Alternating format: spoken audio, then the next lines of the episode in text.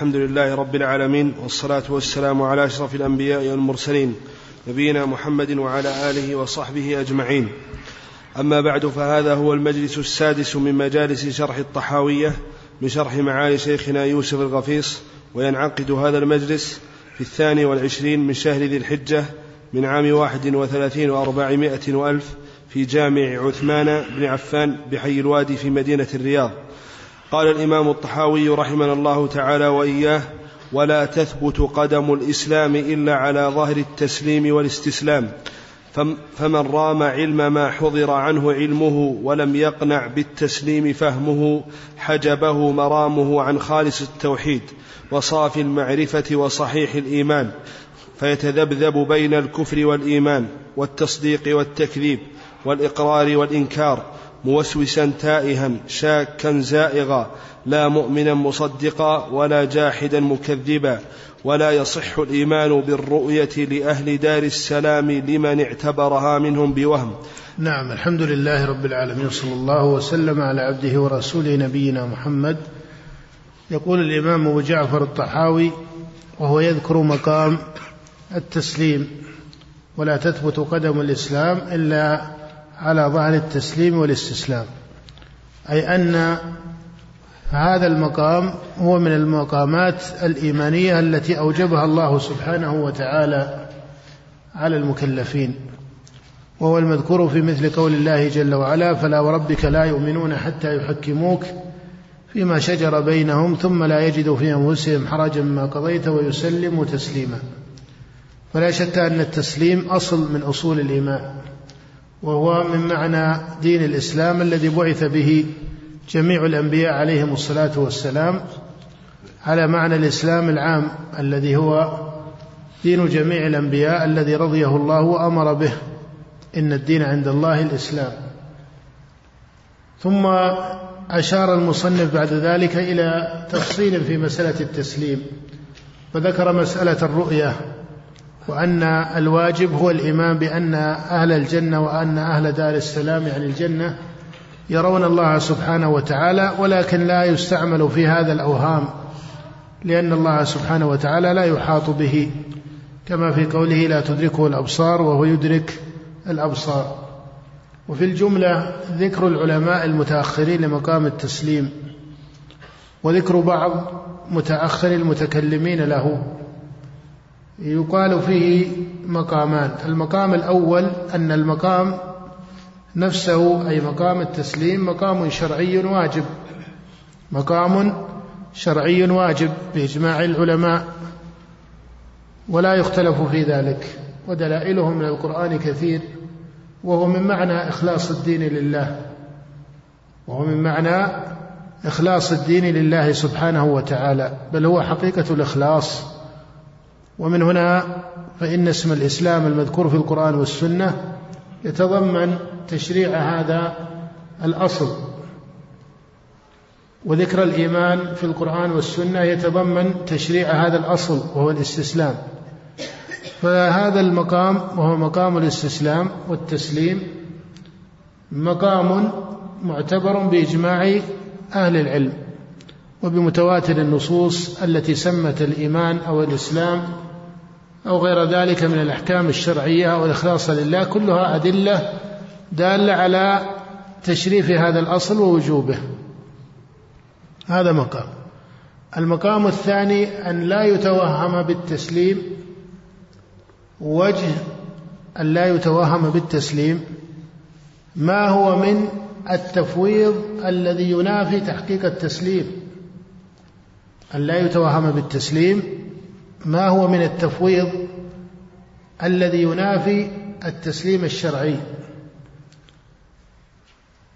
لأنه عرض لبعض الفقهاء المتأخرين ولبعض متأخر المتكلمين لما شاع استعمال التأويل في صفات الله في أهل الكلام في متقدميهم ومتأخريهم صار بعض أعيان الفقهاء الذين هم على طريقة المتكلمين يجمعون بين طريقة التأويل وبين طريقة من يعرفونه من متقدم أو يعرفون طريقته من متقدم أئمة السنة الذين ينهون عن التأويل فيجعلون طريقتهم على التفويض ويسمون هذا التفويض تسليما.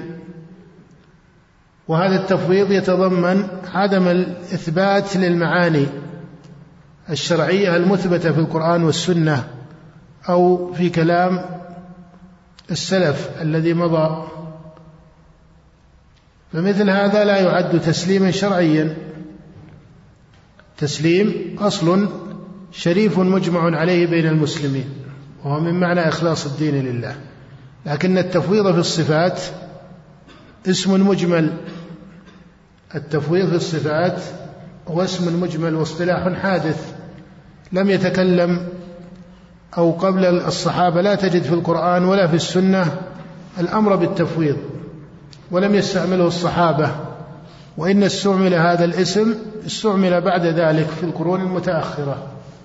وصار بعضهم يسمي طريقة أهل الحديث أو طريقة السلف أو قد يخصها ببعضهم كالشافعي أو بمالك ونحوه يسمونها بالتفويض. والتحقيق أن التفويض اسم مجمل فإن أريد بالتفويض ما لا يتضمن إيمانا وإنما تقرأ ألفاظ القرآن في صفات الله وأفعاله قراءة لا ندري ما المقصود بها فلا شك أن هذا التفويض ليس هو تفويضا ليس هو التفويض الشرعي.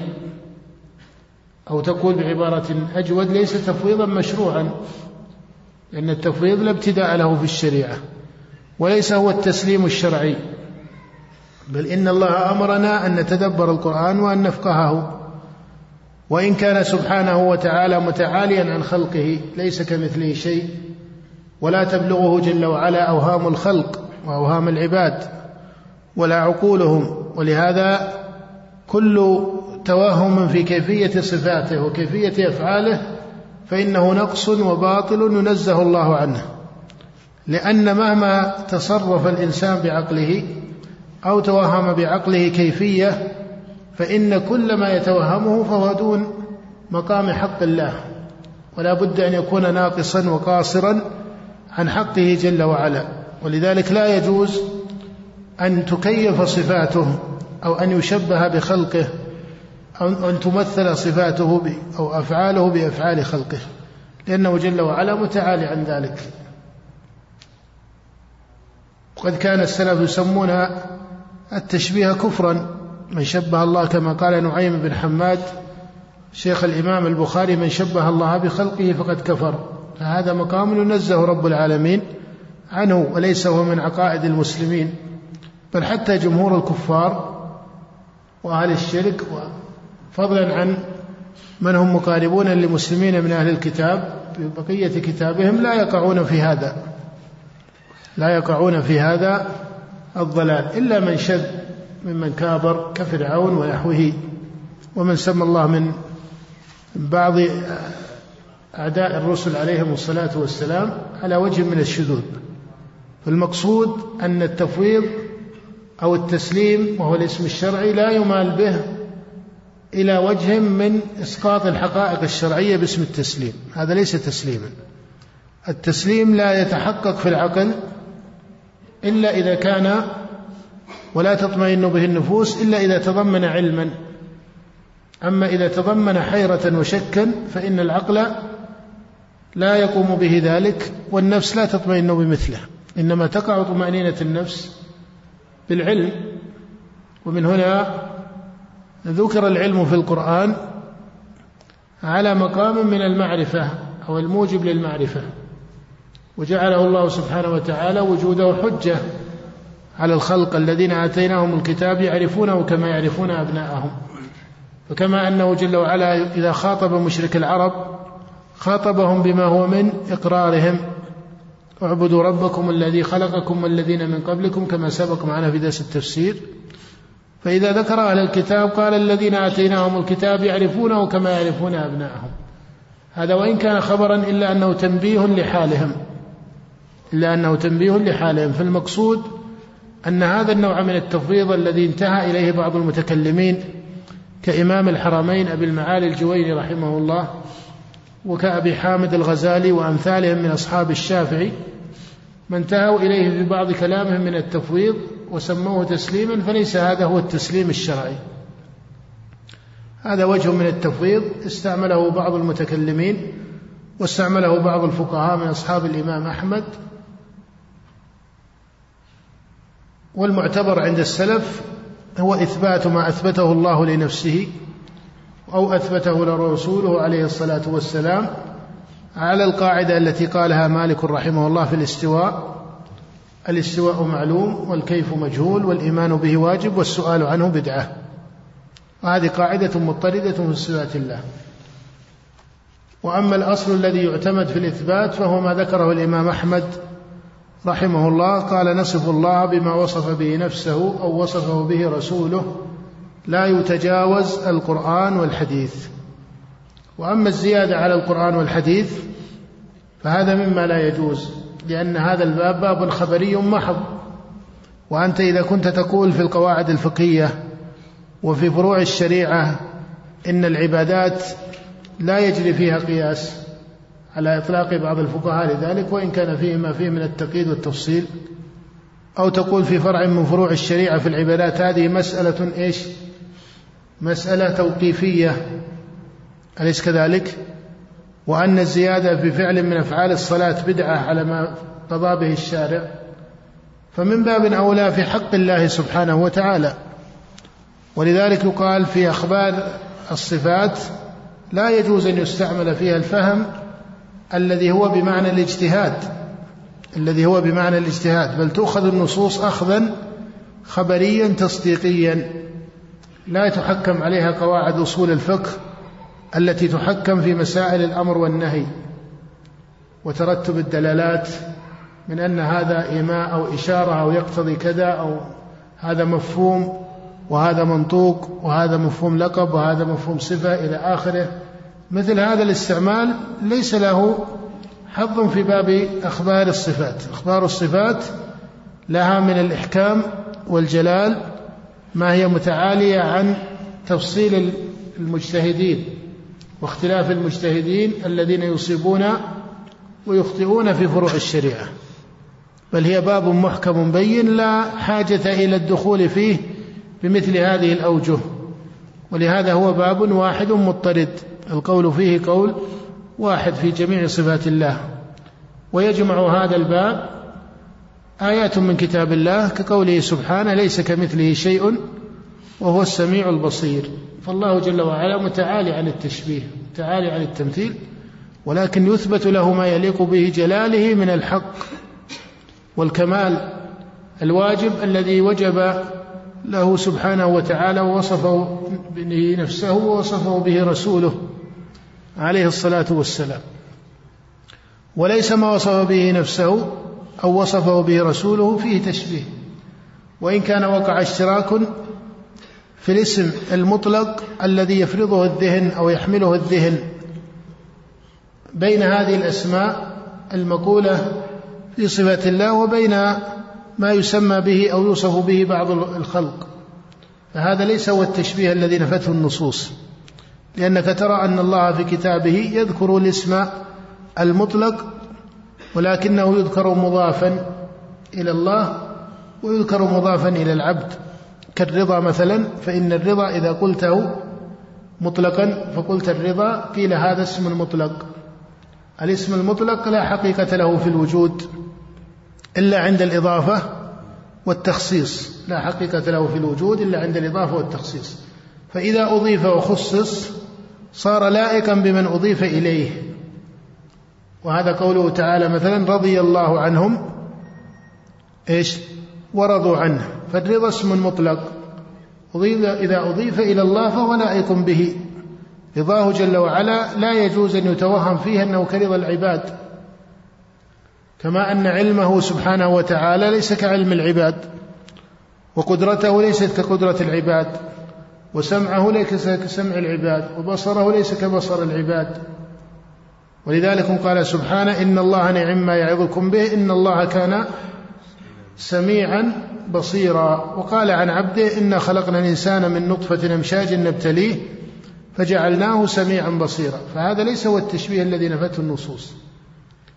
إنما التشبيه الذي نفته النصوص أن يوصف الله جل وعلا بما لا يليق به. من صفات العباد بأن يفسر سمعه أو بصره أو علمه بما لا يليق به جل وعلا وإنما هو من خصائص المخلوقين. فهذا هو من أوجه التمثيل الذي نفته النصوص وهو الذي قال الله فيه ليس كمثله شيء وقال فلا تضربوا لله الأمثال. وأما الاشتراك في الاسم المطلق فالاسم المطلق في حقائق العقل وهذا مسلم حتى عند المتكلمين والفلاسفة أن الاسم المطلق لا حقيقة له في الخارج إلا عند الإضافة والتخصيص. وأن الاشتراك بالاسم المطلق لا يستلزم التماثل في الحقيقة عند الإضافة والتخصيص بل تكون الحقائق متباينة بحسب المقامات. وهذا في آلاء الله وفي خلق الله تام. أن الاشتراك في الاسم المطلق لم يستلزم التماثل في الحقيقة عند الإضافة والتخصيص بين المخلوقات نفسها. فبين الخالق والمخلوق من باب أولى بل إنه بين الخالق والمخلوق التشبيه والتمثيل ممتنع. يمتنع عقلا. فضلا عن كونه يقول لا يجوز هو يمتنع عقلا. هذا حكم ممتنع في العقل بخلاف التماثل بين المخلوقات فليس ممتنعا بقضاء العقل. فالمقصود أن مسألة التفويض التسليم التسليم وصف شرعي وهو واجب على جميع المكلفين وهو من أصول الإيمان لكن يفسر التفسير الشرعي وليس على طريقة بعض مقتصدة المتكلمين الذين عظموا مذهب السلف ومالوا إليه في آخر أمرهم ولكنهم لم يصيبوه إصابة مناسبة محققة مع ما عندهم من فضل العلم والصدق والعبادة والفضل في دينهم وعلمهم وعبادتهم لكنهم لم يحققوا مذهب المتقدمين على التحقيق. كما وقع ذلك من بعض فقهاء الشافعية أو الحنبلية أو المالكية أو الحنفية. فأطلقوا أقوالا بأن التفويض مذهب للسلف وهذا ليس صحيحا. التفويض لم يكن مذهب السلف ولا هو مذهب لطائفة معروفة إنما استعمله بعض الصوفية وبعض الفقهاء وبعض متأخر المتكلمين المنتسبين للسنة والجماعة. وأما قدماء المتكلمين الذين لا ينتحلون السنة والجماعة كالمعتزلة وأمثالها فلم تستعمل مقام التفويض لأنه مقام متناقض من جهة العقل. مقام متناقض من جهة العقل فهو ممتنع أو متعذر في العقل والشرع. نعم. قال رحمه الله تعالى ولا يصح الإيمان بالرؤية لأهل دار السلام لمن اعتبرها منهم بوهم أو تأولها بفهم إذ كان تأويل الرؤية وتأويل كل معنى يضاف إلى الربوبية بترك التأويل ولزوم التسليم. نعم وهذا من حسن كلام أبي جعفر رحمه الله أنه تحقيق التسليم بترك التأويل تحقيق التسليم بترك التأويل والحفظ للمعاني على أصولها الشرعية اللغوية. نعم. وعليه دين المسلمين ومن لم يتوقع النفي والتشبيه زل ولم يصب التنزيه. يعني من لم يكن متوسطا بين النفي ويراد بالنفي هنا التعطيل وبين التشبيه وهو الزيادة في الإثبات. زل ولم يصب التنزيه لأن الصواب والحق والكمال هو وسط بين المقامين بين مقام التعطيل لصفات الله ومقام التشبيه تعالى الله عن ذلك. ولهذا ظهر في تاريخ المسلمين بعض الطوائف التي بالغت في التأويل أو غلت في التأويل إلى إلى وجه من التعطيل. وبعضهم عرض له مقام من التأويل دون ذلك. ولم يستحكم عنده مقام التأويل. وبالمقابل فإن التشبيه قال به من قال وإن كان شيوعه وفتنته ليست كفتنة التأويل لما يقع في العقل والإدراك من قرب منافاته بخلاف التأويل فإنه استعملت له أوجه عقلية مطولة معتاصة وتكلف فيه وجه من اللغة بالمجاز. وما إلى ذلك فصار ينغلق دفعه على بعض الفضلاء. بخلاف التشبيه فإنه ليس فيه مادة مناسبة. وإن كان بعض المتأخرين رحمهم الله بعضهم زاد في الإثبات إلى وجه مما يقارب هذه المادة وإن كان لم يقع عليها. فإذا التأويل عليه طوائف من المتكلمين كما هو في طريقة الجهمية مثلا والمعتزلة وإن كان اسم التجاهم عند السلف عاما لنفاة الصفات أو من قاربهم من متكلمة الصفاتية الذين اقتصدوا في هذه المسألة دون غلاة المتكلمين. والتشبيه قال به قوم من أهل الكلام وغيرهم ودخل على بعض المتأخرين وصار بعضهم لم يحقق طريقة إمامه. وهذا موجود في المذاهب الأربعة.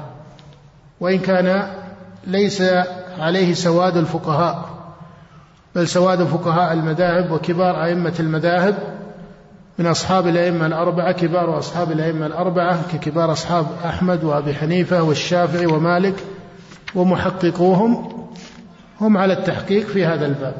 لكن عرض هذا المقام لبعض الفقهاء رحمهم الله. ولذلك وقع حتى بعض الحنابلة في بعض هذه المسائل.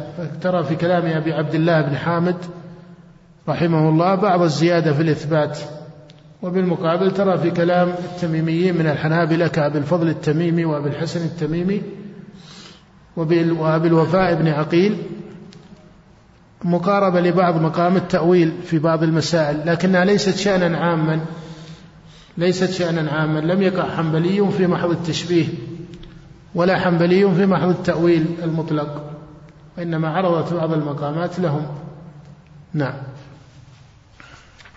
قال رحمه الله فإن ربنا جل وعلا موصوف بصفات الوحدانية منعوت بنعوت الفردانية ليس في معناه أحد من البرية وتعالى عن الحدود والغايات والأركان والنعم نعم. الأوصاف التي سبقت وجيهة وهي أوصاف خبرية. معانيها اللغوية بينة ومحكمة. لكنه لما انتقل بعد ذلك إلى قوله نعم. وتعالى عن الحدود والغايات والأركان والأعضاء والأدوات. نعم. هذه ألفاظ مستعملة طارئة. والتحقيق في هذا الباب هو استعمال ما جاء في كلام الله وكلام رسوله صلى الله عليه وسلم. بمعنى أنه يخبر عن الله سبحانه وتعالى بما يليق به وينزه سبحانه وتعالى عما لا يليق به على طريقة القرآن والحديث. نعم. لا تحويه الجهات الست كسائر لا تحويه الجهات الست كسائر المبتدعات. نعم. الله سبحانه وتعالى منزه عن خلقه من هذه الجهات الستة وغيرها. ولكن مثل هذه الأوجه من الإطلاق لا يفقهها الكثير من الناس وقد يفهم منها بعض العامة نفيا لعلو الله سبحانه وتعالى.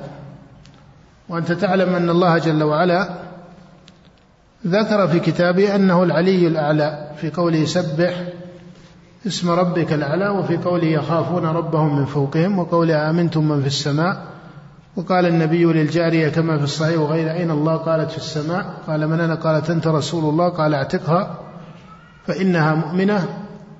فعلو الله على خلقه وأنه بائن من خلقه هذا مجمع عليه بين أئمة السنة من الصحابة ومن بعدهم.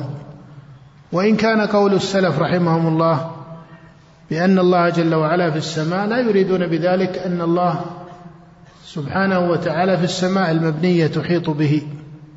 كما تقول إن النبي رأى آدم في السماء ورأى عيسى في السماء ورأى إبراهيم في السماء أو تقول إن الملائكة في السماء. فهذا ليس هو المقصود بقول الله جل وعلا أأمنتم من في السماء فإن الله أعظم ممن من أن يحيط به سبحانه وتعالى شيء من خلقه. كيف وقد قال جل وعلا عن الجنة عرضها السماوات والأرض. فإذا لا بد من فقه مذهب السلف على وجه صحيح حتى لا يتوهم عليهم التشبيه. نعم. قال رحمه الله والمعراج حق وقد أسري على هذا؟ بارك الله. نعم.